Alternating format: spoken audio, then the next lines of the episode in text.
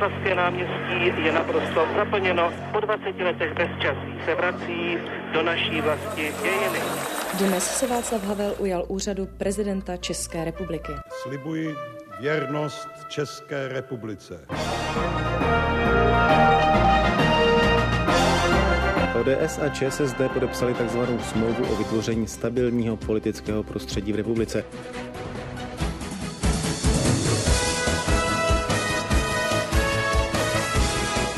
Český rozhlas 1, radiožurnál. Ozvěny dne. Bulvár, slovo, které se v těchto dnech skloňuje snad ve všech pádech. Máme ho i u nás? Právo vysílat pro celou republiku získala poměrně překvapivě společnost CET21. Je to napínavé, je to napínavé pro nás, pro všechny. V médiích pracuje přes 25 let, prošel několika deníky, jeden z nich Mladou frontu dnes dokonce vedl, pak si založil svůj vlastní časopis a protože každou redakci musí někdo řídit, jmenoval se tam šéf-redaktorem.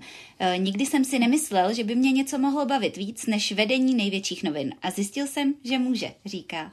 Média ale také kritizuje. Kdyby poslední projekt nevyšel, chtěl učit na střední škole. Přátelé a kolegové z redakcí mu říkají Čenda. Naším hostem je dnes šéf-redaktor časopisu Reportér Robert Čásenský. Vítejte. Děkuji za pozvání. Od mikrofonu ze studia zdraví Veronika Malá a Barbara Loudová. Tři generace, tři klíčové etapy české novinařiny s těmi, kteří jsou a byli u toho. Speciální podcastová série pořadu Newsroom ČT24. Generace. Pořád ještě děláte tu nejlepší práci, jakou jste mohl mít? Pořád. Pořád mě to baví a myslím si, že mě to ještě docela dlouho bavit bude. Neodráží to i ta citace ze stránek reportéra, protože každou redakci musí někdo řídit. Jmenoval se v reportéru šéf-redaktorem. Už jsme to říkali i v tom úvodu. Ukazuje to i jistou lehkost, s jakou možná v redakci pracujete. Já tam pracuji s kolegy, kteří se mnou až na jednu výjimku pracovali předtím dlouhá léta i v Mladé frontě, takže se známe docela dlouho. Víme, co od sebe můžeme čekat. Musím říct, že pracuji s lidmi, kteří to všichni umějí skvěle. Řada z nich píše mnohem líp než já, což je fajn. A, a takže díky tomu máme takovou jako docela příjemnou atmosféru. Myslím, že si dokážeme vzájemně důvěřovat a, a umíme si ze sebe vzájemně uh, udělat legraci a občas si umíme i vzájemně vynadat. Jste teď nebo cítíte se teď spíš manažerem mediálním nebo stále novinářem? Řešíte spíše finance nebo i píšete texty? Jak to máte? Teď píšu mnohem víc, než když jsem měl na starosti řízení Mladé fronty. Je to celkem pochopitelný, vzhledem k tomu, že v Mladé frontě i s regionálními redakcemi bylo hodně přes 200 novinářů. Nás je šest nebo sedm, záleží na tom, jestli uh, můžeme počítat kolegyni, která je na rodičovský dovolený, tak řekněme, že nás šest a půl ve stálem stavu, plus samozřejmě hromada externích spolupracovníků. Uh, z toho plyne, že každý z nás musí psát poměrně dost, uh, abychom to všechno upsali. Zároveň takhle velký kolektiv opravdu nemusíte řídit jako sérii různých porad. My máme dvě porady týdně, z nich pravidelně alespoň jednou zrušíme, protože se scházíme jenom tehdy, když se máme o čem bavit a, a když to považujeme za důležité. Takže myslím, že dneska jsem mnohem víc novinářem, než jsem byl jak v roli šéf-redaktora Mladé fronty nebo předtím v roli uh, zástupce šéf-redaktora v Lidových novinách. To možná zní skoro až idylicky pro zejména kolegy, kteří znají ty každodenní porady eh, několika řekněme ne minutové, ale někdy často desítky minut dlouho trvající, ale hlavně každý den několik těchto porad.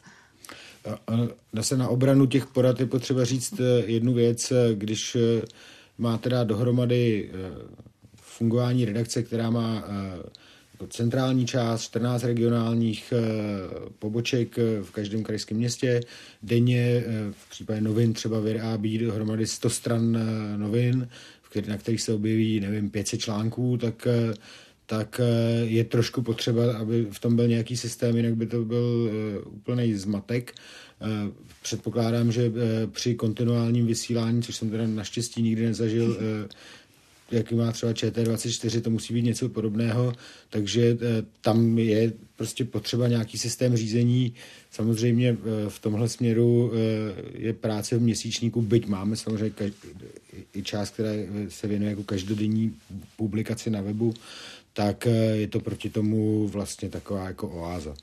A ulevilo se vám možná trošku, že ta agenda, řekněme, administrativní, ta manažerská, nebo řekněme to řešení těch peněz a podobně maličko řekněme, opadlo a teď můžete víc řešit to vlastní psaní? O, opadla, já si troufnu rozdělit odpověď na tu vaši otázku na dvě poloviny, protože ano, odpadla, řekněme, nějaká manažerská agenda, na druhou stranu neodpadlo to, že se člověk musí zabývat financemi, protože zatímco ve velkém vydavatelském domě jsou na to jako obrovská armáda lidí, kteří se zabývají tím, tím finančním fungováním, tak v případě našeho malého časopisu se musí člověk zabývat jako komplet celým fungováním.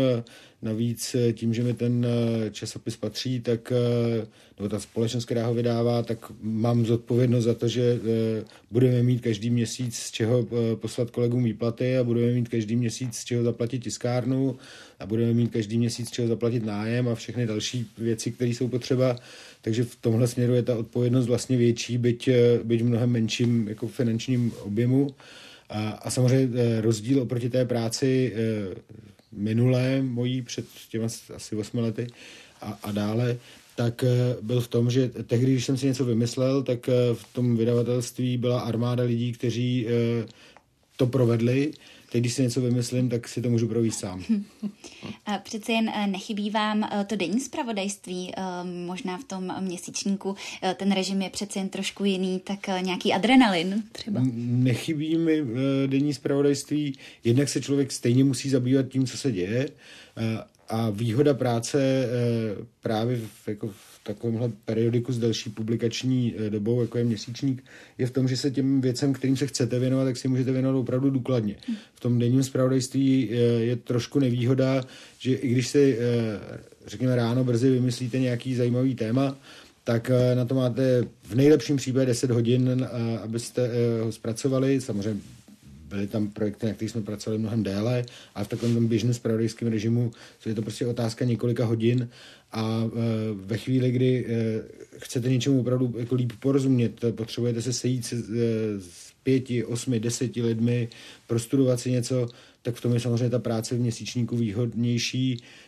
Je tam pak vět, trošku větší nárok na to si uvědomit, co je podstatné a co je nepodstatné a, a, a jak ten článek postavit, aby to čtenáře bavilo a, a jak ty články k sobě zkombinovat, tak aby to bylo dostatečně pestré a zajímavé pro, pro čtenářské čtenáře ale musím říct, že mě vlastně eh, práce v denním zpravodajství nechybí a eh, ne, že by mě to předtím nebavilo, ale tohle je, má jako podle mě ještě o trošku větší kouzlo.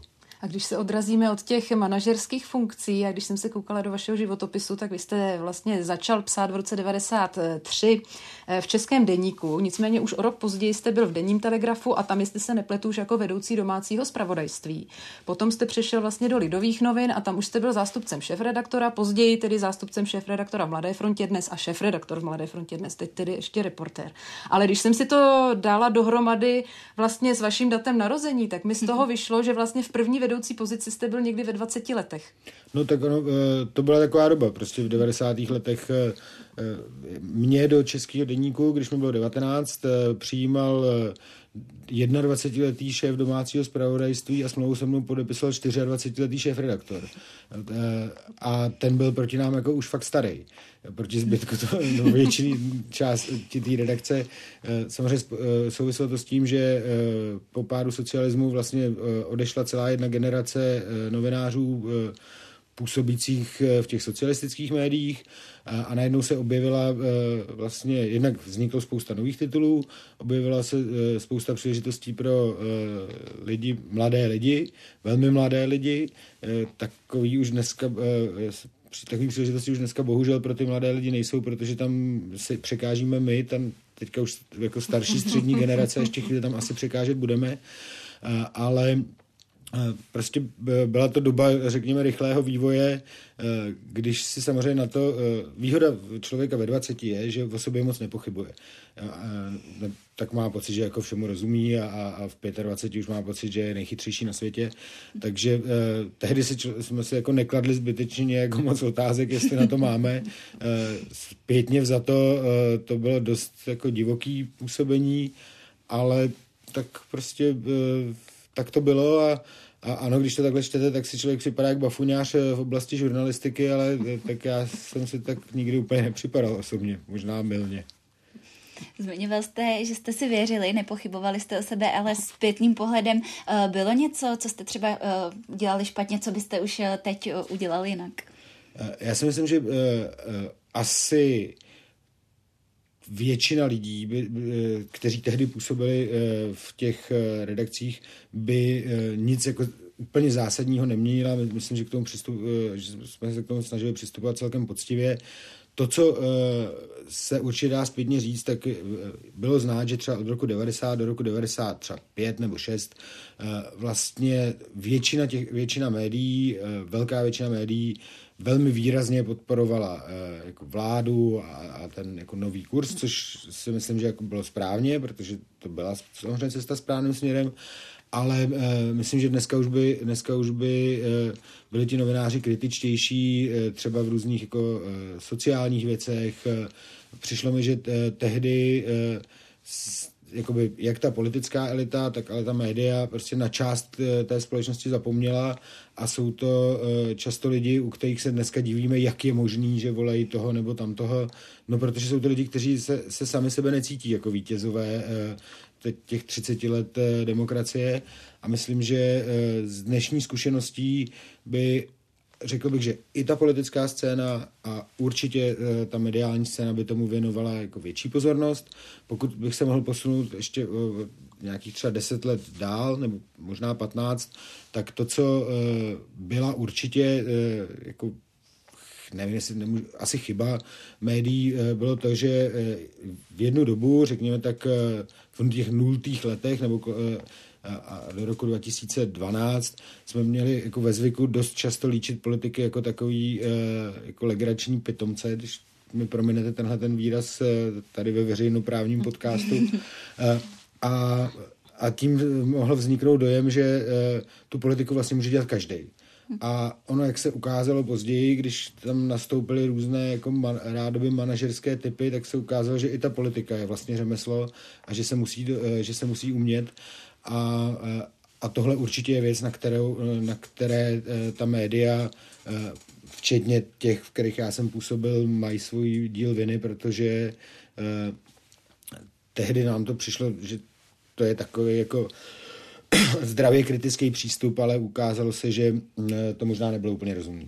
Já když se ještě vrátím do těch 90. let, částečně Není to i odraz vlastně té doby v tom, že v těch médiích byli ti 20-letí novináři a tím pádem nějaká jejich schopnost kritické reflexe toho světa kolem nich taky má svoje limity prostě v těch 20 letech. A samozřejmě ta doba po roce 89, tak eh, ta sama o sobě eh, vytvářela jisté nadšení.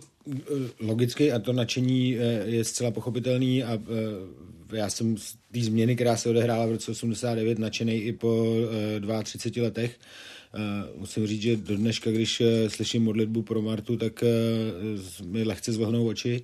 Byl to, myslím, kromě narození mých dvou dětí můj nejsilnější životní zážitek, který jsem absolvoval. Ale Eh, máte samozřejmě pravdu. Navíc eh, je potřeba říct, že eh, když je vám těch 20 nebo lehce přes 20, tak je člověk zdravý, sebevědomý. Pokud, jsem, pokud se mu v té práci aspoň trochu daří, tak, eh, tak vlastně si vydělává dost na to, aby, aby se nějak jako uživil, taky nemá moc velký nároky, že v těch 20 vám stačí mít někde nějaký malý nájem a, nemá hypotéku. Nemá hypotéku a, a na to, aby mohl chodit eh, se zbytkem redakce na pivo, to jako v pohodě vyjde, takže eh, vlastně nemá žádný problémy a, a přijde mu ne, trošku nepochopitelný, proč si ty ostatní lidi na něco stěžují, když je přece jako svět takhle bezva. Tak to má, v tomhle tom samozřejmě máte pravdu. Eh, já si nemyslím, že by eh, ti novináři byli úplně nekritičtí eh, a je teda potřeba říct, že se to tehdy netýkalo jenom těch 20 letých, ale i těch, kteří byli třeba o 15-20 let starší. Určitě se už, už v 90. letech zkoumaly různé korupční aféry a podobně. Myslím si, že ten problém ani nebyl, v, jako, jak říkáte, v malé kritičnosti Spíš si myslím, že ten problém byl v tom, že eh, jako nedostatečné schopnosti dohlídnout eh, eh, jako na společenský vrstvy, s kterými člověk nepřicházel do mhm. styku, což samozřejmě postupem času, tím, jak ta sociální bublina stárnete a, a tím, jak přece jenom nabíráte nějakou životní zkušenost, tím, jak vaši rodiče stárnou, tak najednou, tak najednou vidíte ten svět trošku z jiné perspektivy, než když máme 20. Já chápu, že jako generace lidí, s kterými se potkávám třeba na v žurnalistice, na, na fakultě sociálních věd, tak tak jsou taky v tom věku, eh, v kterým eh, jsme byli tehdy my. A řekl bych, že dneska už budou eh, empatičtější, budou mít větší rozhled, ale přesto bych řekl, že uh, té doby těch 90. let uh, nelituju a myslím, že se ani média té doby nemusí jako zase úplně stydět. Když na to jenom trošku navážu, myslíte si, že teď ze zpětného pohledu měla tehdejší média šanci odhalit takové ty díry v kuponové privatizaci, o kterých se teď třeba mluví, často se i Václavu Klauzovi dá, házejí tak trošku jakoby na hlavu, nebo to, co potom navazovalo s harvardskými fondy? A už se to vlastně řešilo, až když už bylo jasné, že Viktor Kožený není vlastně v republice. No, ono se to, eh, zrovna třeba harvardské fondy se, eh, se řešily ještě v době, kdy eh, Viktor Kožený se tady občas objevoval. A o dírách v kuponové privatizaci pokud, eh, se, jak jsem pamětník, tak mám jako eh, trochu nevýhodu, že si, že si některý, to pamětník je strašný slovo, ale, jako, že jsem tehdy jako, se tím už trochu zabýval.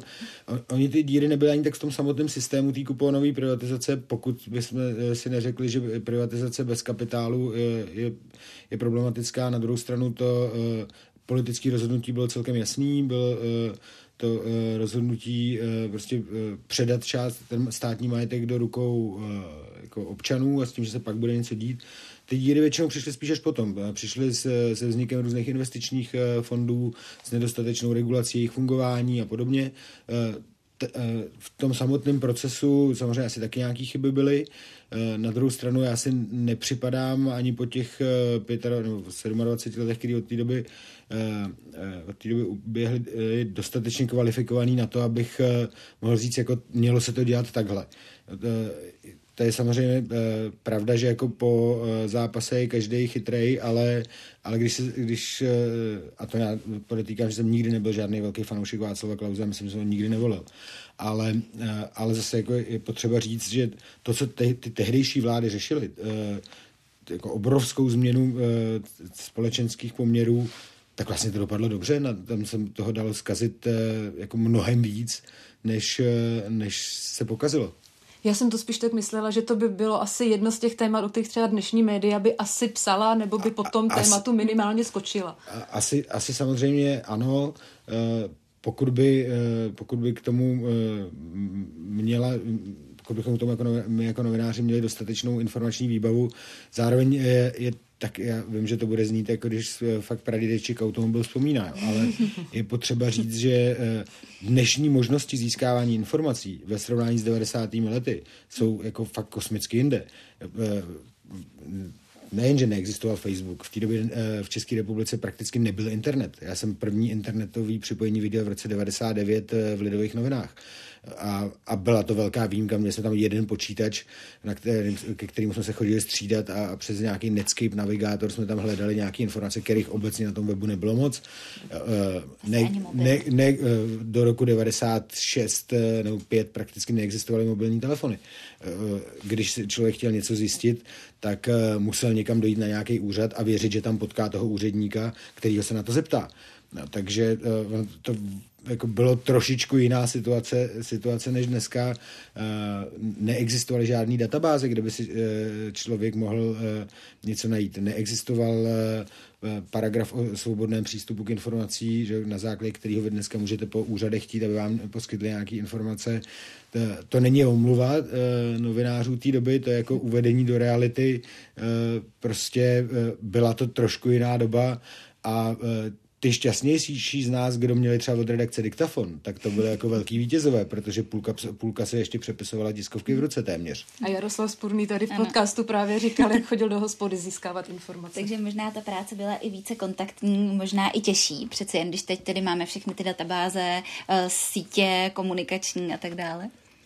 záleží, já si myslím, že ten základ té práce byl vždycky stejný a bude vždycky stejný. Prostě pokud ten novinář jako první věc, kterou potřebuje, je, aby byl zvědavý a chtěl se dozvídat věci. Uh, druhou věc, kterou potřebuje, aby se snažil být nestraný a aby uh, neměl dopředu dáno, jako kdo je uh, hodný a kdo je zlej v tom příběhu. A, a zároveň se prostě počítá to, když umí, umí komunikovat s lidmi, umí se ptát, umí si ty informace vyhodnocovat a ano, dneska jsou možnosti mnohem lepší, zároveň ti protihráči mají taky mnohem lepší možnosti, dovedou věci mnohem lépe skrývat, dovedou řekněme s různými věcmi předem mnohem lépe manipulovat, takže neřekl bych, že to bylo těžší, bylo to prostě jiný. Hmm.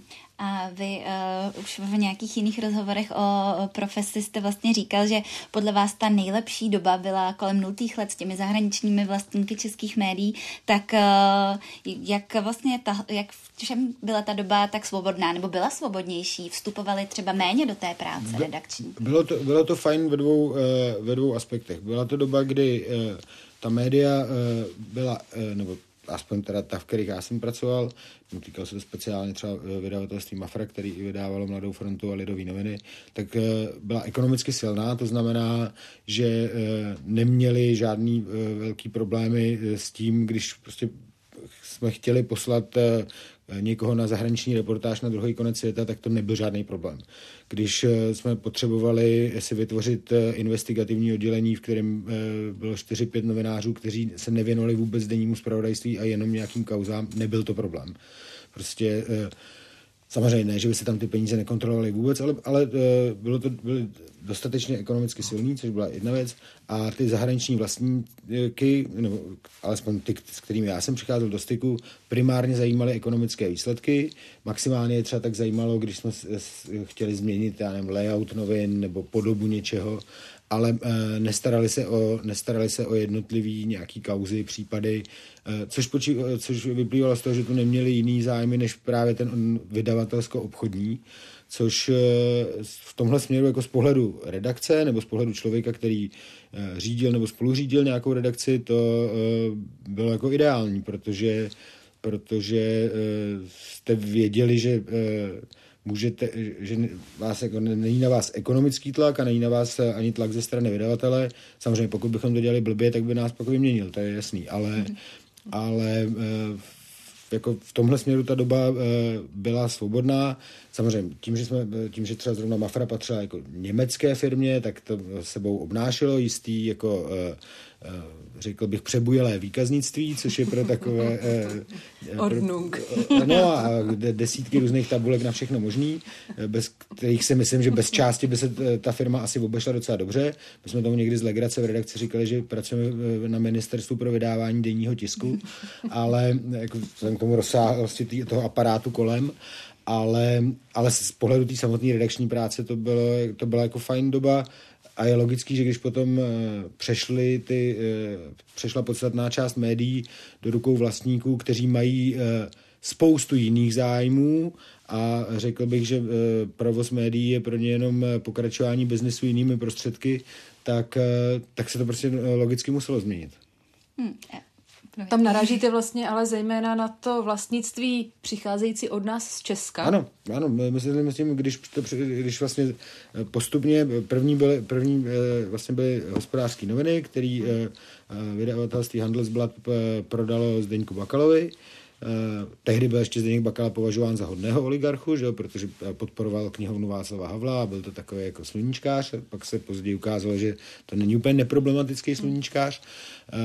A pak přišla ta, ta, taková ta série, která začala Andrejem Babišem, následně Danielem Křetínským, skupinou Penta eh, a, a vlastně úplně na konci i, i eh, skupinou PPF a nástupem do Novy, byť teda je potřeba říct, že zatím se na ob, eh, obsahu Novy jako vlastnictví PPF, aspoň z mýho pohledu nějak moc neodráželo tak eh, minimálně u toho tisku, který má jsem měl vždycky logicky nejblíž, tak eh, to byla prostě změna. Jestli máte vydavatele v Düsseldorfu, anebo jestli máte vydavatele na ministerstvu financí v křesle ministra, to je celkem rozdíl. Hmm. Ale taky se stávaly situace, kdy uh, i ti němečtí vlastníci zasahovali do toho obsahu. Je to tak bylo já jsem, i aféra s tím Karlovarským festivalem. Já jsem to zažil, já jsem zažil uh, dvakrát, že se, že se vydavatel německý jako zajímal o obsah. Jednou to bylo, řekněme, v negativním slova smyslu, což byla právě aféra s Karlovarským festivalem, což měl jako mimořádně legrační pro mě průběh, protože jsem to s chodou byl já, kdo kdo ten typ přivezl tehdy, že jsem tam byl na Karlovarském festivalu a přišlo mi divný, že tam je takových politiků a, a, zajímalo by mě, zajímalo, říkal jsem, že bychom se mohli podívat, kdy jim to platí. A pak s chodou v den, kdy ten článek byl připravený k vydání, tak tam byl ten německý vydavatel na, na návštěvě téhož festivalu. A pak, pak teda jako do toho zasáhnul a, a jakože to, aby se to ten den nevydávalo, myslím, že jsme to nakonec vydali asi o tři dny později, ten text, nechytejte mě tak přesně za slovo, jestli to byly dva nebo tři dny, ale nějak, nějak takhle. A celkem pochopitelně to v té redakci vzbudilo jako vzbouření, to byl ten negativní zásah, pak jsem zažil jeden jako z mého pohledu hvězdnou hodinu téhož vydavatele, asi kolik, 8 let později, kdy jsme, mě, kdy jsme se zabývali kauzou Škody Plzeň a Martina Romana, tehdejšího šéfa Česu, který eh, přes právníky na, posílal jak, jak nám do redakce, tak eh, do Německa různý tak jako, co, co všechno udělají za kroky, pokud to vydáme. Tehdy mi z toho Německa na můj eh, německý vydavatel volal a ptal se, jestli jsme si jistí tím, co máme přichystaný. Já jsem říkal, že ano. On se ptal, jestli jsme to probírali s našimi právníkama. Já jsem říkal, že ano a pak mi říkal, tak dělejte, co uznáte za nejlepší. A, a takhle podle mě e, má ten vydavatel fungovat, nebo pokud má důvěru k té své redakci a myslím, že se v tom odrážel i jako třeba těch 8 let té zkušenosti, kterou i ten vydavatel s tím nabral v, tom, v tomhle těch dvou momentech jako byly znát. Jak často jste musel konzultovat v pozici šéf-redaktora Mladé fronty dnes takhle s právníky? Protože Mladá fronta v té době toho investigativního boomu vlastně měla na svém kontě poměrně velké kauzy. Kolem Františka Mrázka, spis vlastně Krakatice, od poslechy Pavla Béma a Romana Janouška. Ty kauzy byly poměrně velký. Co vy jako šéf-redaktor, když se něco takového má vydat, co všechno vlastně řešíte? Uh, no v takovémhle případě uh, vy musíte jako No to je docela dlouhý, tak já to zkusím říct stručně, aby jsme tím úplně, úplně jako ne, posluchače ne, ne, úplně nezničili. Tak jako první věc je samozřejmě, že když máte nějaký tip, tak se, tak se musíte s těmi konkrétními autory domluvit, jakým způsobem budete postupovat, co všechno potřebujete zjistit, co potřebujete ověřit. Zároveň eh, zkoumáte nejen eh, tu samotnou informaci, ale zkoumáte i zdroj té informace, jak jste k ní přišli. Pokud, eh, abyste si byli jistí, že vás třeba někdo nepoužije jako z nějakého důvodu v těch případech, o kterých jste zmiňovali, jsou, uh, ty zdroje byly jako uh, různý, dokonce to bylo často i náhoda, jako, ale a tak už to prostě chodí. Ale, ale vy musíte vždycky proskoumat jako všechno možný. Pak, eh, pokud máte tohle za sebou, což eh, může zabrat klidně i týdny, někdy do konce měsíce, a už se chystáte k té jako eh, finální fázi toho, toho, toho publikování, protože předtím jich je spousta, že musíte konfrontovat zúčastnění a podobně, tak role šéf-redaktora by měla být v tom, že hraje jakoby jakýhosi ďáblova advokáta a vlastně snaží se tu verzi, kterou se chystá, chystá ta jeho redakce publikovat, všem možně jako rozvrtávat. A, a, a vlastně staví se do té role jak, jakoby toho v úvodzovkách sičáka, neberte mě za slovo, ale jako toho popisovaného eh, a, a hledá, jestli tam jako eh, nemůže mít on pravdu, jestli to prostě nebylo jinak. A, a, a pak samozřejmě e, musíte, nebo nemusíte, ale my jsme, to tehdy měli jako ve zvyku, e, to vydavatelství mělo dva vlastní právníky a vlastně pokaždý, když se jednalo o nějakou jako opravdu větší kauzu, e, tak jsme to mimo jiné konzultovali s jedním z nich, protože si prostě chcete být jistí, že neuděláte nějakou chybu, byť třeba jako neúmyslně, a, a je pravda, že ti právníci taky, jak, tak, tak, podobně, jak si, si taky zvykali, ze začátku byli nebo, jako úzkostlivější a pak mm-hmm. přece jenom už, už jako uh, taky nabírali nějakou zkušenost, ale vždycky to bylo velmi užitečné si s nimi o tom popovídat. Jak intenzivně jste třeba do tady těchto rozhovorů šel? Jak vybíral jste si třeba ty kauzy, ať už teda Františka Mrázka a podobně, o které se budete takto intenzivně zajímat a je... nebo jste, řekněme, šel eh, touto cestou skoro do všeho, co se psalo? Eh, no tak my jsme se samozřejmě, eh, je to, byla to velká redakce, to znamená, měla spoustu skvělých autorů, ti nosili spoustu skvělých případů a kaus.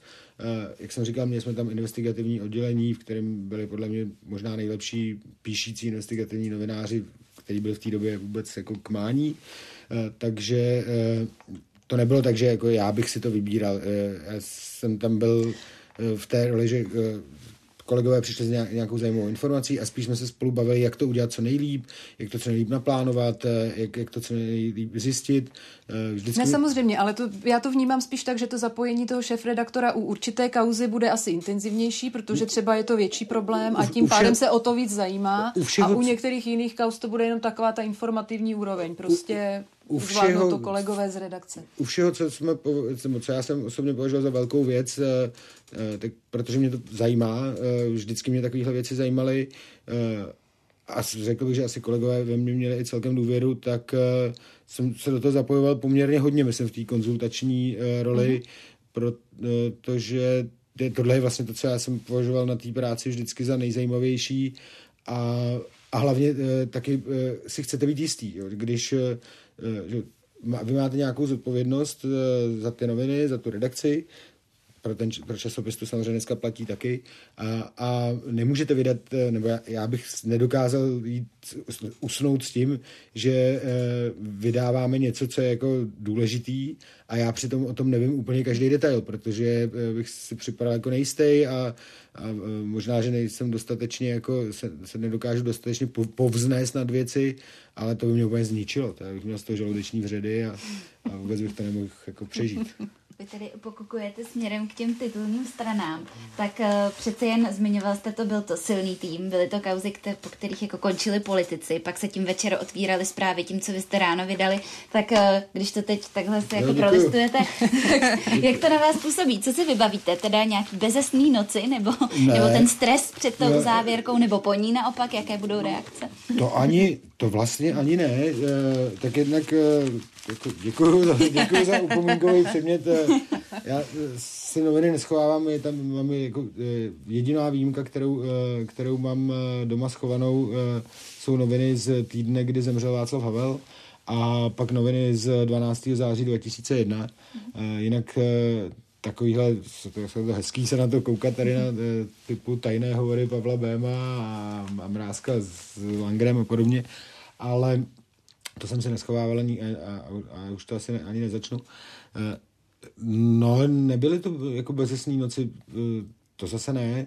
Spíš eh, jako pokud člověk věděl, že jsme to udělali jako správně a dali jsme tomu, co jsme dát měli, tak spíš to bylo jako, jako zajímavé očekávání, co se bude dít dál a e, samozřejmě tak e, z mnoha tady těmi aktéry, který tady e, na, na těch titulních stránkách těch novin e, byli, tak e, pak, to pak jako, jsme to pak samozřejmě řešili a e, někteří z nich e, dokázali být e, jako velmi e, intenzivní, e, když jsem e, tady narazil na jméno bývalého ministra Ivana Langra, tak s ním dokázali být e, ty hovory třeba hodinové nebo dvouhodinové, kdy On se mi snažil vysvětlit, že jsme sičáci a já jsem se mu snažil vysvětlit, že to tak jako opravdu není. Uh, takže jo, ano, tohle byla pra- taky samozřejmě práce uh, uh, šéf redaktora s tím, že jako, musíte komunikovat s těmi, s těmi politiky i s těmi, o kterých píšete.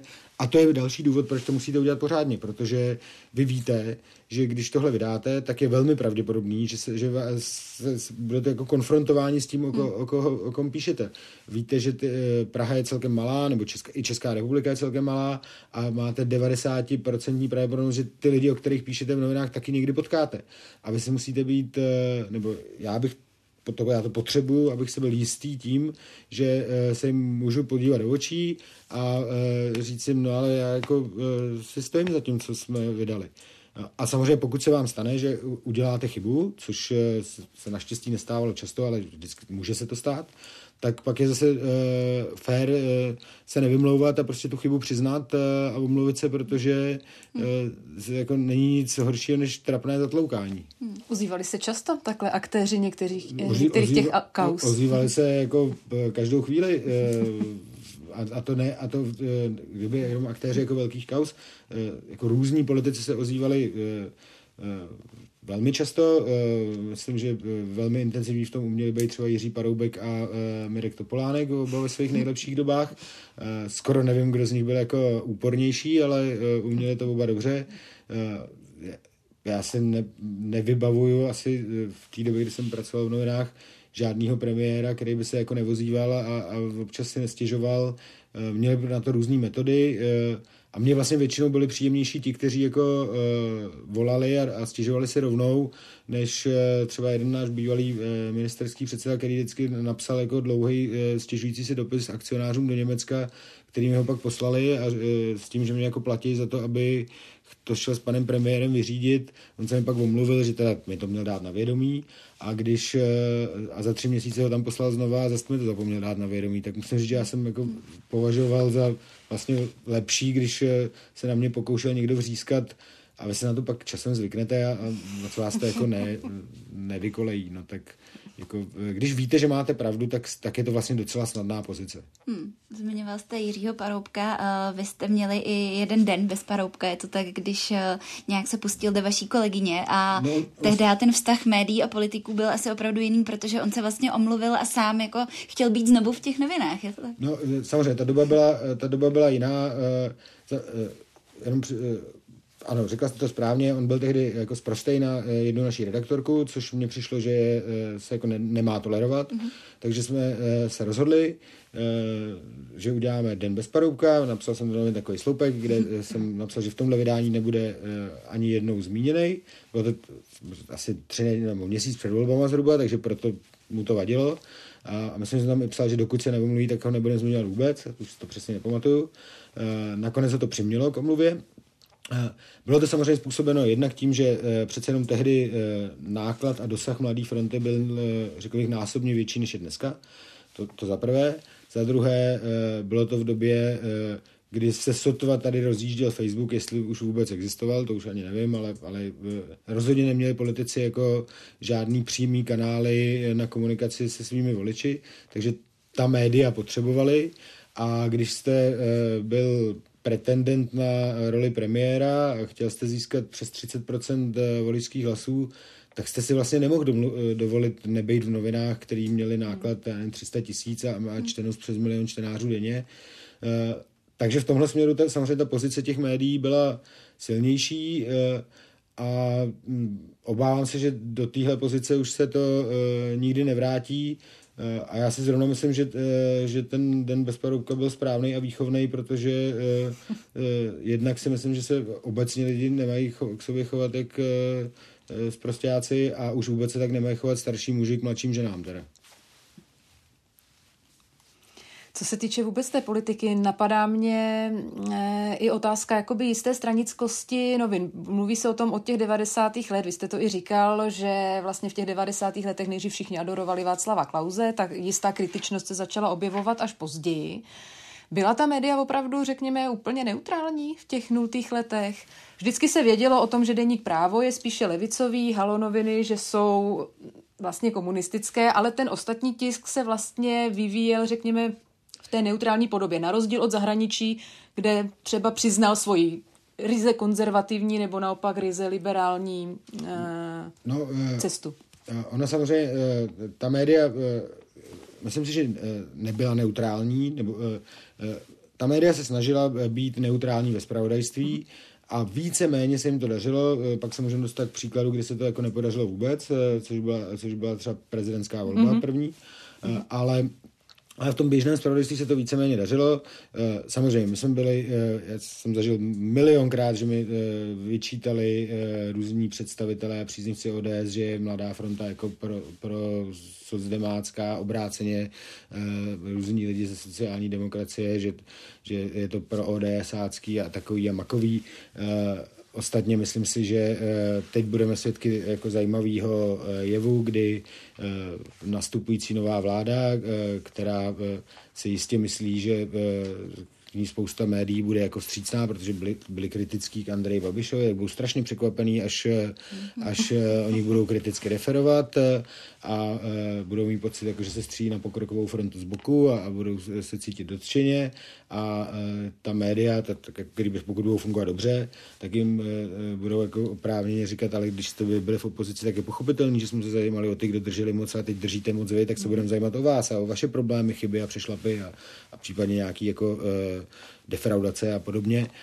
A to, to je, myslím, jako uh, to je 20 let stejný a, a skoro bych se jako uh, skoro se musí člověk usmívat nad tím, jak, že, že jsou pokaždý tak strašně překvapený, jak to, že najednou uh, kritizujete nás, když předtím jste kritizovali mm. je. No. A, a, a nechápou, že to není úplně klubová záležitost. Uh, ale, uh, ale když jsem říkal, že média nebyla úplně nestraná, tak, se samozřejmě, tak to se samozřejmě týkalo komentářů. Ta média většinou měla nějaký profil. Uh, vel, vlastně v Česku větší část měla, řekněme, takový jako středopravicový mm-hmm. názorový profil, ale v tom spravodajství se víceméně úspěšně snažili být neutrální a řekl bych, že se to jako docela dařilo.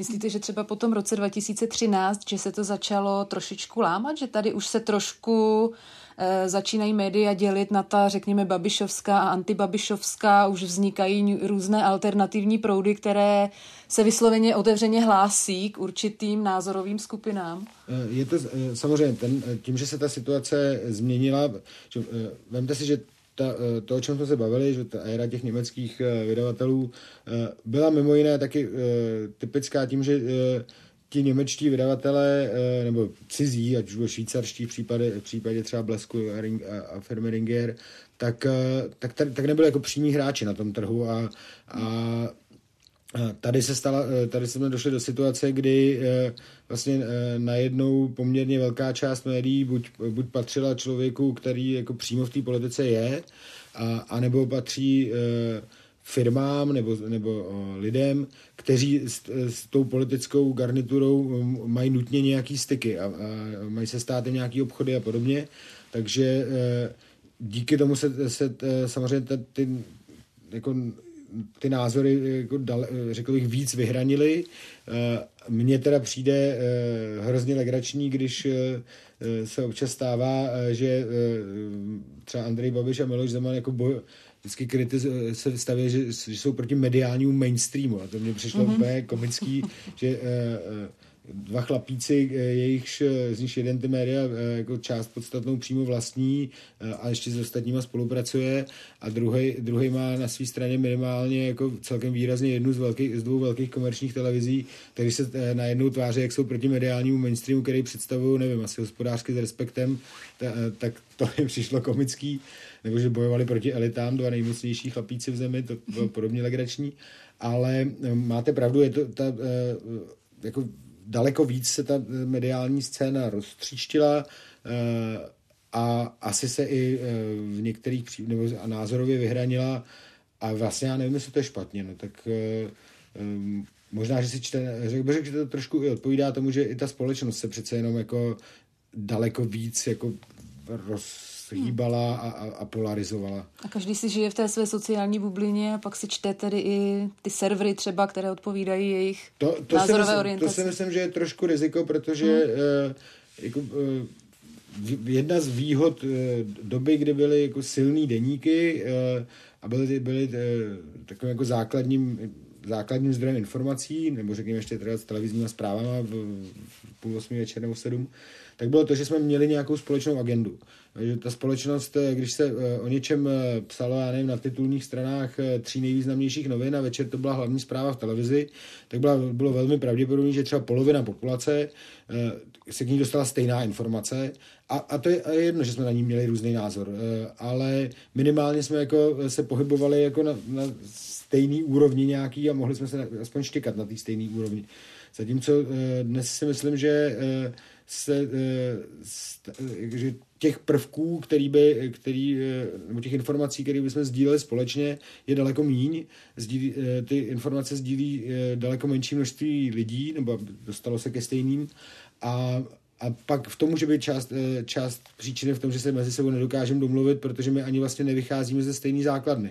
A my se myslím, často úplně míjíme, tak to je pak těžký, no, tak když se snaží, jak říká mi babička, domluvit hluchý se slepejma, no, to, je, to je komplikovaný. Hmm. No to možná souvisí i s tím, jak politici čím dál tím víc útočí na média a novináře. Je tohle něco, co se proměnilo v tom vztahu? Já bych řekl, že ne. Jako jestli, jestli je něco jako konstanta posledních 25 let, tak, eh, tak v tomhle se to jako fakt nezměnilo Aha. ani trochu. Eh, já, eh, já si pamatuju, když jsem přišel na svou asi druhou vládní tiskovku, dostal jsem z redakci za úkol se na něco zeptat pana premiéra Klauze, tak jsem ze sebe vykoktal nějakou otázku a, a on použil svůj fintu, kterou udělal, ale úplně na každýho. A vy jste kdo? A z který mluvím? A, a ukázal vám, že jste takhle mrňavý pitomeček, který tam vůbec nemá co otravovat. Uh, ty útoky byly uh, vždycky, řekl bych, že se nijak zvlášť jako ta úroveň neliší. Uh, mně třeba přijde, uh, že na to, a teda když tak jako kriticky do, do vlastních řad, tak se dříve říkalo za socialismu. Mně přijde, že na to, to občas ty novináři jako zbytečně skáčou. Mm-hmm. Já když vidím, tak jako, nebo když si čtu o různých útocích třeba pana prezidenta na média, mm-hmm. zaprvé jsou furt stejný. Popravdě řečeno, a teď samozřejmě nemluvím o poslední době, kdy mu není dobře, ale, mm. uh, ale jako mě by bavilo, kdyby aspoň dokázal být originální a vymyslet nějaké jako něco nového. Ale to, to, že jako furt těch novinářů jako prostě nadává, popravdě řečeno, eh, kdybych ještě měl na starosti nějaký zpravodajství, tak o tomhle bych asi vůbec nepsal, protože mi to nepřišlo jako ničím zajímavý. Jako, tak co, no, tak zase přišel a zase, zase nadával, no a co má být. A, a přijde mi, že eh, to, že na to eh, ti novináři nebo tam média reagují, tak vlastně jsou jako pejsek, který skáče na bušta a ten Zeman dobře ví, nebo další podobní, že, že když jim toho bušta předhodí, tak oni zase jako zahafají. Hmm. A, a vlastně se tím baví. A myslím si, že Myslím si, že kdyby uh, ta média, ti novináři dokázali být trošku velkorysejší a, a říct si, no tak si jako plácej, tak, uh, tak, by to bylo, tak by to ty politiky jako přestalo bavit, protože by neviděli tu odezvu. Hmm. Tak to je normální, že? Tak když hrajete divadlo, tak chcete, aby publikum reagovalo. A když publikum je netečný, tak budete muset vymyslet jiný kus. Když byste byl v pozici šéf-redaktora třeba denníku teď, tak eh, kdyby vám něco z domácí redakce takového nabídli, tak byste to neschválil.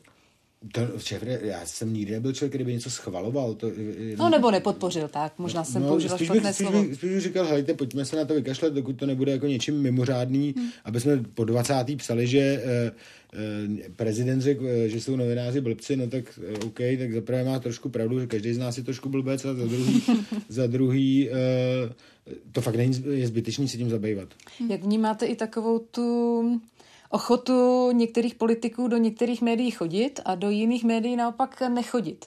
No, myslím si, že to je nedostatek odvahy a že by se to takhle mělo jako správně pojmenovat.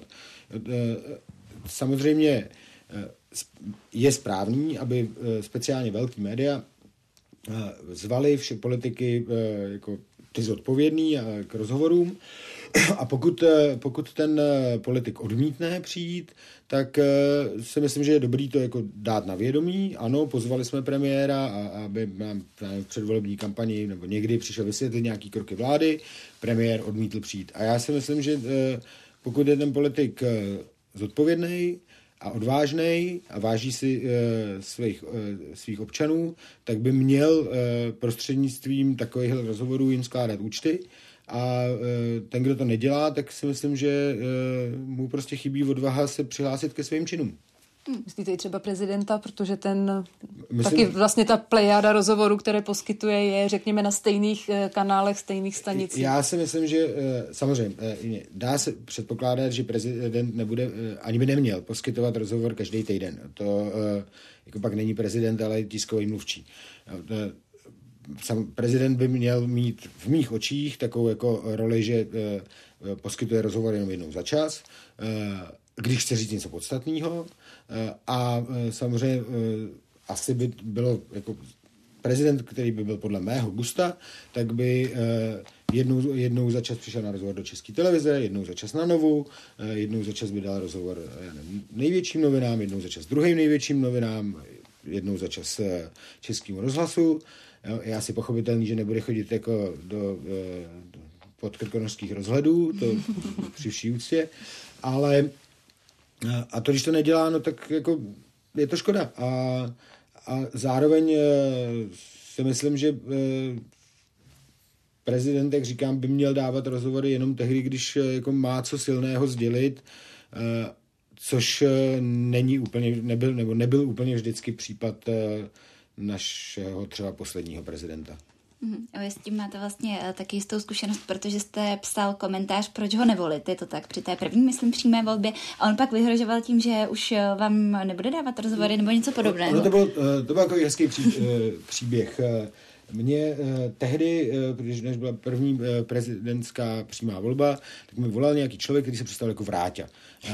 Posledně jsem zjistil, že to je Vratislav Minář. Šli jsme spolu dokonce na oběd, jako prostě jsem věděl, že je jako zástupce že jednoho z dvou hlavních kandidátů. A on mě tehdy jako pře, přemlouval, jestli bychom jako nenapsali, nepodpořili jako Mladá fronta Miloše Zemana. Já jsem mu říkal, že to asi neuděláme ale že ať se nechá překvapit, že teda jako, určitě nějaký komentář k volbám vydáme. A, a zároveň jsme měli, tak jako to bylo u těch voleb předcházejících, eh, eh, s těmi hlavními kandidáty domluveno, že eh, hned v neděli po volbách dají rozhovor nejvíc, jako vítěz dá rozhovor největším novinám v zemi, což se předtím odehrávalo, jako když byl zvolený Václav Klaus předtím dvakrát, tak to po každý tak bylo. Vlastně v pondělním vydání vyšel, vyšel rozhovor s novým prezidentem. Všichni jsme to měli domluvený jak s Milošem Zemanem, tak s Karlem Schwarzenbergem, že to bude prostě v neděli dopoledne. My jsme pak v den voleb vydali komentář, kde já jsem napsal, jaký jsou moje osobní důvody, proč nebudu volit Miloše Zemana. Uh, musím říct, že uh, i po, já nevím, kolika letech to je, tak uh, bych řekl, že tak pět, minimálně pět z těch šesti důvodů stále platí. Já bych ho taky asi pořád nevolil. A, a reakce byla taková, že teda prezident tady v rozhovoru s panem Moravcem říkal, že jsem pitomec po volbách, nebo respektive říkal, že šéf redaktoři Mladý fronty a Lidových novin, že jsou amatérský, neschopní amatéři nebo něco takového což samozřejmě já netvrdím, že neměl pravdu, ale jako, říkal to. A e, k tomu domluvenému rozhovoru nikdy nedošlo a myslím, že pak e, ještě dlouhý měsíce, no minimálně do té doby, dokud já jsem v Mladé frontě byl, což bylo ještě asi tři čtvrtě roku po té prezidentské volbě, tak e, žádný rozhovor nikdy Mladé frontě nedal, protože tohle jí nemohl odpustit. Hmm přijme eh, takhle vlastně eh, konflikty s politiky. Eh, máte za sebou, nebo máte jich za sebou víc, dejme tomu třeba i rok 2013 a ten odkup Mladé fronty. Vy jste se pak taky s Andrejem Babišem potkali, to tak on vás přemlouval. No, ale to, to, abyste... tam, se, tam se, se nedá říct, že by se jednalo o konflikt s politikem. To bylo tak, že ve chvíli, kdy jsem se dozvěděl, že naši němečtí vlastníci prodali uh, vydavatelství Andrej Babišovi, tak jsem řekl, že uh, bych s nimi se chtěl domluvit na ukončení mý smlouvy. Oni to samozřejmě museli nahlásit novému majiteli, že si koupil noviny bez šéf redaktora. Uh, on mi někdy o půlnoci psal, že slyšel, že jsem jako naštvaný a, a že chci odejít. A já jsem mu odepisoval, že to slyšel jako dobře a že to je pravda. A tak jsme mě požádali, jestli se můžeme ten druhý den ráno sejít, takže jsme se sešli. Byla to krásná hodinová schůzka, kde asi 55 minut z té hodiny mluvil Andrej Babiš a 5 minut já, což jako jako člověk dojede představit. Eh, mělo to jako téměř psychedelický rozměry, protože mi tam eh, říkal, eh, mluvil pátý přes devátý, jaký dělají dobrý jogurtíky a, a, a, a, a, varou, a chemička a všechno a do toho mě ujišťoval, že to bude stejný jak za Němců a já jsem se mu snažil vysvětlit, že to nebude stejný jak za Němců, že prostě i kdyby byl anděl, tak, tak prostě když má 200 firm a jednu politickou stranu, tak to není jako stejný. Pak to mělo ještě asi tři nebo čtyři pokračování, pak teda jsme Andrej Babiš pochopil, že to fakt jako společně nepůjde, nebo že tam nebudu uh, určitě. A tak říká, ať si to podpíšu ještě s Němcami, než skončili, tak jsem si to podpísal s Němcami a, a zhruba 14 dní potom, co Úřad pro hospodářskou soutěž jako definitivně posvětil to předání, tak, tak jsem si zbalil svý dvě bedničky z kanceláře a odjel výtahem do garáže. Mm-hmm. Jaká byla nálada v redakci tehdy? Jako když se to oznámilo, že... Mm-hmm. Uh, a i v těch bezprostředních dnech potom. Uh, no, když se to... Uh, to bylo jako zajímavý. Uh, já jsem... Uh, říkal, když jsem se to rozvěděl, tak jsem tomu svýmu šéfovi, německému předsedovi představenstva, říkal, že bych ještě předtím, než oznámit nějakým jako tam vedení toho podniku, takže bych to chtěl jít říct jako svý, minimálně svým zástupcům a no, tak to jsem řekl, pak teda bylo nějaký to schůz, schůzka toho vedení a, když, a v jejím průběhu uh, šel potom vydavatelství jako informační mail jako s touhletou novinou. A já jsem pak přišel do redakce a tam to vypadalo jak ve strašnickém krematoriu. Bylo úplný ticho. Ale úplný. Jako uh, v redakci, kde se dělalo třeba 80 lidí v newsroomu, uh, a kde byl normálně rachot jak blázen, tak tam to fakt vypadalo, jak, kdy, jak kdyby byli na pohřbu prezidenta. Uh, a pak teda, uh, jestli si to dobře pamatuju, tak ten večer se myslím skoro celá ta redakce potkala nebo v, nějak, v jedný nebo v jako různých hospodách a, a, a byl to jeden z nejsmutnějších večírků, který jsem kdy v životě absolvoval. A já ještě tam musím jako říct, že kromě těch svých blízkých spolupracovníků, já jsem to vlastně v té redakci neřekl, že tam nebudu, oni to věděli od začátku, protože jsem měl pocit, že jako by spousta lidí to mohla cítit jako nátlak, když teda on odchází, tak já bych měl taky a, a to jsem nechtěl. Já jsem si říkal, aby že je jako lepší, se každý rozhodne po svém. A, a zároveň jsem taky nevěděl, že jim, že jim nedokážu říct jako uh, žádnou jinou uh, alternativu. Jak bych řekl, tak bezva, tak se sbíráme a, a tady jdeme, jdeme někam. A, mohl říct, tak jdeme na tramvaj. No. A, a, takže uh, ta nálada byla samozřejmě odpovídající tomu, uh, že to byl jako, aspoň na začátku to byl šok, a, a každý si ho zpracoval nějakým jiným způsobem a, a někteří kolegové tehdejší tam působí dodnes a tak evidentně si ho zpracovali jako jinak než jiný, který tam nepůsobí. No.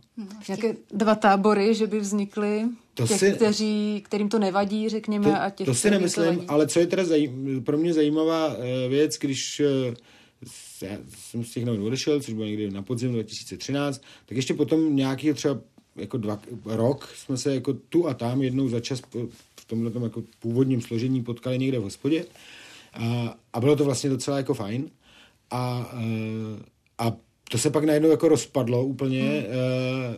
a měl jsem pocit, že eh, vlastně jakoby eh, najednou tam jako zmizela ta potřeba, potřeba se vidět eh, teď teda bohu, bohužel musím říct, ne, ne bohu, bohužel ne, protože jsme se potkali, bohužel, protože to bylo eh, vinou eh, úmrtí jedné naší někdejší kolegyně, tak jsme Hmm. se vlastně s velkou částí té redakce viděli, eh, viděli před zhruba před měsícem a já doufám, že příště, eh, že se ještě někdy potkáme a že to bude za trošku lepších okolností, než, eh, než eh, jako, že si předtím budeme rozesílat parte. Hmm. A Přeci jen chvilku jste tam ještě byl, vedl jste chvilku ten tým, tak pozoroval jste tam uh, nějaké změny v, v té práci ve vedení to, toho celého vydavatelství? No, tak zaprvé ve- ve vedení celého vydavatelství samozřejmě eh, jsem pozoroval to, že tam taky byli kolegové, kteří věděli, že, že chtějí jít pryč a byli tam naopak kolegové, kteří eh, myslím v tom jako top managementu tým Afry, který naopak chtěli zůstat tam s tím Agrofertem, tak tam bylo eh, vidět, že eh, řekl bych, eh, jak to říct kulantně, jistá příchylnost k novým majitelům. A, eh, a a já samozřejmě sebekriticky musím jako říct, že moje motivace od doby, kdy jsem věděl, že to jako koupí nový majitel, že já tam nechci být, když jsem si říkal, že se obávám, že to jako nedopadne s těma novinama dobře, tak samozřejmě nebyla stejná jako, jako ty dlouhý roky předtím, eh, jako eh, když víte, že eh, jako si tak pomalu balíte, tak, tak už jako tomu nedáte prostě 110% energie. Snažil jsem se, aby to bylo 95, ale a myslím, že to se povedlo, ale 110 to fakt nebylo. Hmm. Po tolika letech ve, eh, vede, nebo v tom deníku i ve vedení toho deníku um, bylo to těžké odejít, zavřít a zkusit něco nového, vlastně úplně nové médium. No to jako bylo, no. Eh, Za prvé, eh, samozřejmě nevíte, jestli se vám to povede, to jako nemůžete do, dopředu vůbec vědět. Já jsem se to první, nejdřív musel doma odsouhlasit s manželkou, že? protože mimo jiné taky na, na to padla podstatná část našich rodinných úspor tady na, na tuto operaci. A kromě toho, že jsem si na to ještě, ještě musel jako půjčit a podobně, tak m, nebylo to úplně jednoduchý. Na druhou stranu, no, tak eh, jako, co jiného jsem eh, měl dělat? Když jsem řekl, že nechci jako eh, pracovat pro nějakého oligarchu, tak těžko můžu jít pracovat k jinému. To by, bylo, to by působilo divně. Eh, Na to, abych šel učit na tu střední školu, jak jsme se o tom bavili, eh, to jako, ta možnost tam byla. Jako, opravdu to jsem ocenil, že mi ředi, paní ředitelka Gimplu, na který jsem chodil, jsme se tom o tom jako trochu v žertu bavili, tak říká, jako k nám můžeš přijít a a, a, a občanku u nás asi učit můžeš, tak jsem věděl, Fakt byste že, to udělal? tak asi, kdyby, tak kdyby, jako přece bych neseděl doma, ne? Tak bych asi tak bude to lepší než nic. Ne, ale já, já jsem tomu věřil, že to, že to nějak půjde a e, změna to byla. E, na druhou stranu ten důvod byl jako tak jednoznačný, že, že to vlastně nebylo těžké rozhodování. No. Tak jako bylo vlastně hotovo během asi deseti minut od té doby, co jsem se dozvěděl, že je to vydavatelství prodaný, než jsem říkal, že teda tam chci skončit, tak to je celkem jako jednoduchý. Hmm. A proč právě ten měsíčník? Bylo to něco, po čem byla v tu chvíli poptávka na českém trhu? Možná pro něco s dlouhými kvalitními texty, fotografiemi? Na kvalitním papíře? Tak. No, my, eh, my jsme o tom uvažovali dvěma směry. Eh, jednak eh, jsme si říkali, když se, že v těch médiích probíhal, probíhal už, už od ekonomické krize v roce 2009 úsporný proces, že ty redakce se zmenšovaly, a což samozřejmě logicky se musí nějak zmenšovat se rozsahy těch novin třeba, musí se to nějak projevovat na, na kvalitě toho obsahu, jako zákonitě. I, i kdyby, pokud tam předtím nepracovali jenom samý lamplové, tak to musí být, musí být někde vidět. A, a já jsem si říkal, tak přece se může stát u, u médií něco podobného jako u potravin. E, tam se tak dlouho jako šetřilo na té kvalitě, až vznikly farmářské trhy a část, nějak, ne velká, ale nějaká část populace je ochotná utrácet peníze za něco, co je jako lep, do, co si myslí, že je lepší, nebo cítí to jako lepší. Jsem říkal, tak to by vlastně mohlo u, tě, u toho čtení novinářského fungovat podobně. A druhý důvod byl, e, že tak nám to nějak vycházelo jako ekonomicky, protože e, kdybychom měli dělat týdeník, tak na to potřebujete třeba třikrát nebo čtyřikrát větší redakce a já jsem si byl jistý, že třikrát nebo čtyřikrát větší příjmy třeba z inzerce nebo od čtenářů jako rozhodně mít nebudem. Takže se to jako sešlo jedno s druhým. Navíc e, žádný měsíčník tohohle typu v té době neexistoval, vlastně do dneška asi neexistuje takový nějaký, jako, který by byl jako přímá naše konkurence. No tak e, jsme si řekli, tak to zkusíme. No. Jako zkusíme to udělat tak, aby, aby to nebyla ostuda, když se to nepovede, tak ostuda už to asi nebude a, a já, už, já pevně věřím tomu, že se to povede nakonec. Vycházel i ten print ekonomicky vlastně daleko líp, než když byste třeba uvažovali o webové no, formě? No jednoznačně. Eh, já vím, že tehdy mě potkávali mý kolegové, eh, jako třeba, kteří odcházeli z toho vydavatelství nebo z jiných souborů a vždycky se mě ptali, proč, proč, proč tisk, kdy to je mrtvý, mm. jako, no, protože mě tohle jako fakt jinak nevychází. Já když tam odečtu příjmy z pro, jako z předplatného a z prodeje na stánku.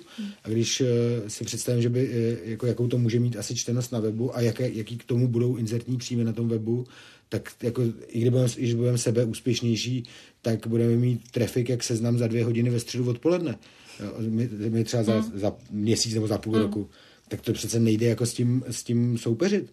Takže mě to jako, a navíc jsem si říkal, pokud to mají být dlouhý, důkladný uh, články, tak eh, pro spoustu lidí je příjemnější je číst papíře, mm-hmm. protože prostě eh, na mobilu si číst 47. obrazovku nějakého článku je opravdu únavný. Mm. Takže nám to vycházelo, mě to vycházelo takhle a a co mě potěšilo, že i, i, i některý z těch, kteří si jako ze začátku ťukali na čelo, že prostě print je mrtvý, tak vlastně pak třeba k tomu, když rozjeli nějaký projekt původně na webu, tak k tomu i přidali ten tisk, protože zjistili, že to vlastně dává smysl. Ale ale já jsem prostě si to nedokázal jinak spočítat, takže to byl mm-hmm. jako důvod jasný, že to tak musí být. A jak, nebo co s tímhle udělal COVID? Změnil tu situaci nějak? Je třeba menší poptávka po tom printu? Nebo... Ten COVID, COVID udělal jednu věc a sice, že eh, ča, eh, jako docela z našeho pohledu významnou část eh, našich čtenářů převedl ze stánku do předplatného. Mm-hmm. Nám vlastně od března loňského roku e, jsme viděli, jak se nám ztratil, ztratil eh, kus prodejů na stáncích. Vzhledem k tomu, že reportér se nejvíc prodává na letišti, na nádražích, eh, na, v trafikách u, meter, u metra, tak samozřejmě tím, že lidi přestali uh-huh. se pohybovat a cestovat, tak zejména na tom letišti to bylo jako úplně jako z 200 stá, třeba stánek jeden, v kterém jsme jednom stánku prodali 200 reportérů každý měsíc uh-huh. a prodali jsme tam nula. Nic, ani jeden, protože tam nikdo nebyl. Ale zároveň eh, ve stejné době eh, jako nám významně stouplo, stoupl počet předplatitelů, eh, protože ti lidé, kteří se proto nechodili do těch stánků, tak se to objednali domů. Teď je to taková období, kdy vlastně čekáme, kterým směrem se to vyvine, protože že nikdo nevíme, jestli se zase nebude cestovat nebo bude. Vidíme, že se jako část těch našich stánkových kupujících vrátila, a vidíme, že nám naštěstí neklesli ti předplatitelé. Takže pokud by to dopadlo takhle, mm-hmm. tak bychom jako vlastně byli spokojení. Mm-hmm. To, to, z čeho máme, jako, nebo já mám to teďka trochu obavy, jsou ty jako ostatní různé vlivy. Eh, teď jsme se dozvěděli, že nám od ledna asi o čtvrtinu nebo o kolik zdraží papír, protože jak eh, po světě nic není, hmm. tak poté, co nebylo dřevo, cement, hmm. železo a nevím co ještě a čipy, tak teď zase není papír pro změnu.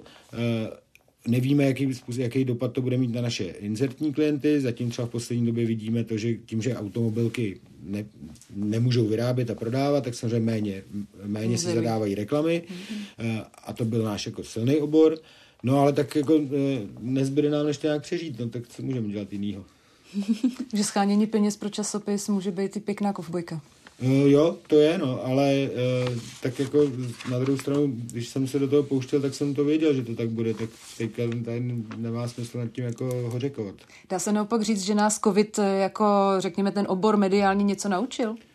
No, myslím si, že, uh, myslím si, že uh, nás asi podle mě naučil, naučil nás, že uh, věci, které jsme dříve považovali za důležitý, tak možná nejsou tak důležitý. A to jsem myslím, že nás teda naučil jako celou společnost, protože najednou jsme zjistili, že eh, jako, eh, když nejde o život, tak eh, zase hmm. nejde o tolik.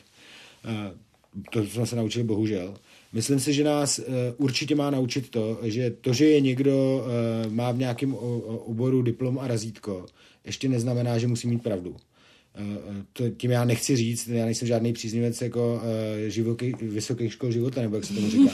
A, a vzdělaných lidí si velmi vážím. Ale uh, vidíme tady, že jsou tu velmi vzdělaní lidé, kteří mají na uh, jednu konkrétní věc velmi rozdílné názory a, a nás by to mělo přimět k tomu, aby jsme se na to dívali jako kritičtěji, když nám někdo něco tvrdí.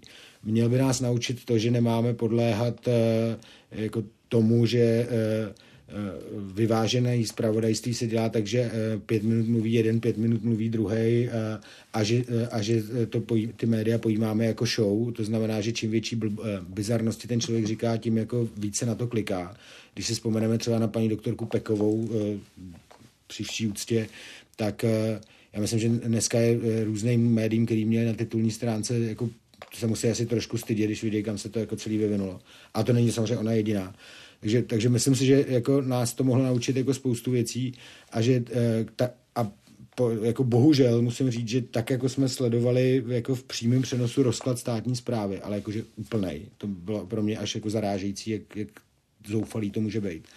Tak jsme teda podle mě taky uh, sledovali jako nemoc podaření představení české, jako mediální scény, protože uh, já jako samozřejmě rozumím tomu, že, že jako na začátku jsme nikdo nevěděli nic, ani odborníci, tím mými novináři jako v oboru nevzdělaní, ale, ale jako to, jakým způsobem eh, přesně jsme byli eh, jako neříkám, že všichni, ale část těch médií byla ochotná hrát takovou tu roli jako hlavně ať se, hlavně ať se kliká, ono to nějak dopadne, to, z toho jsem neměl dobrý pocit, teda musím říct. Vnímáte tohle jako jednu z, řekněme, těch zásadnějších chyb? Jo, a myslím si, že pokud, pokud nejbudeme hloupí, Eh, tak si to budeme pamatovat a, eh, a nebudeme to opakovat. A pokud to budeme opakovat, no tak pán Bůh s náma, tak to už nám si nic nepomůže.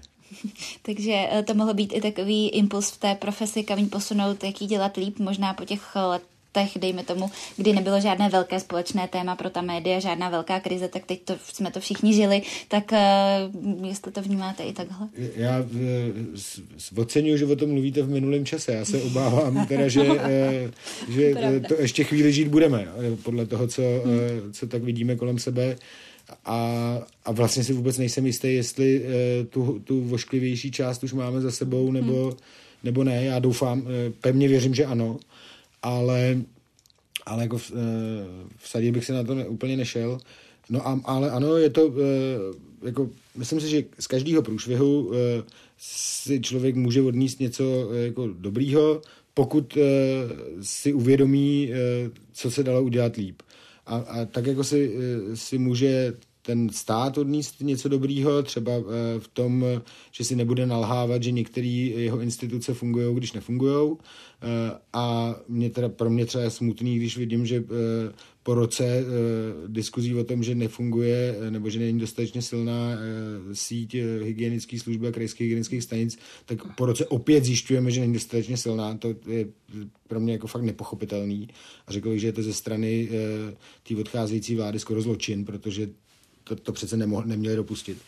A, a, ale stejně tak to podle mě platí pro ten náš obor. E, pokud e, si e, nezačneme e, e, jako si to nevezmeme po naučení, že e, je dobrý nepodléhat e, e, jako nekriticky nějakým e, názorům nebo nadšení.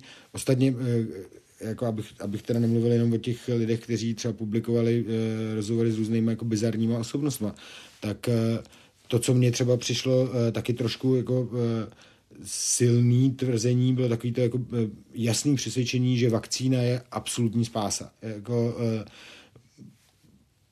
samozřejmě jako dneska vidíme, že je to, je to pomoc, je to asi velká pomoc, ale není to spása.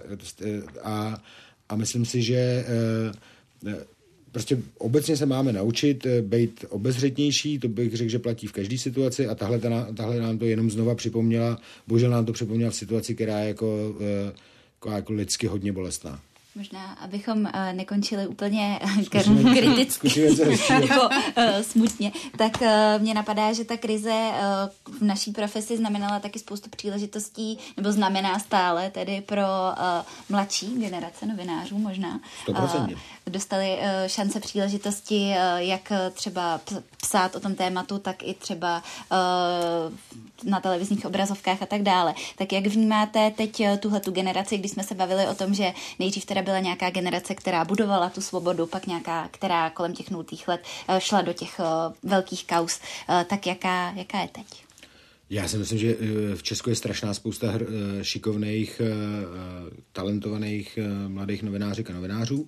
Je to vidět všude možně. Já z toho mám samozřejmě hroznou radost, protože je to jako skvělý vidět lidi, kteří něco umějí.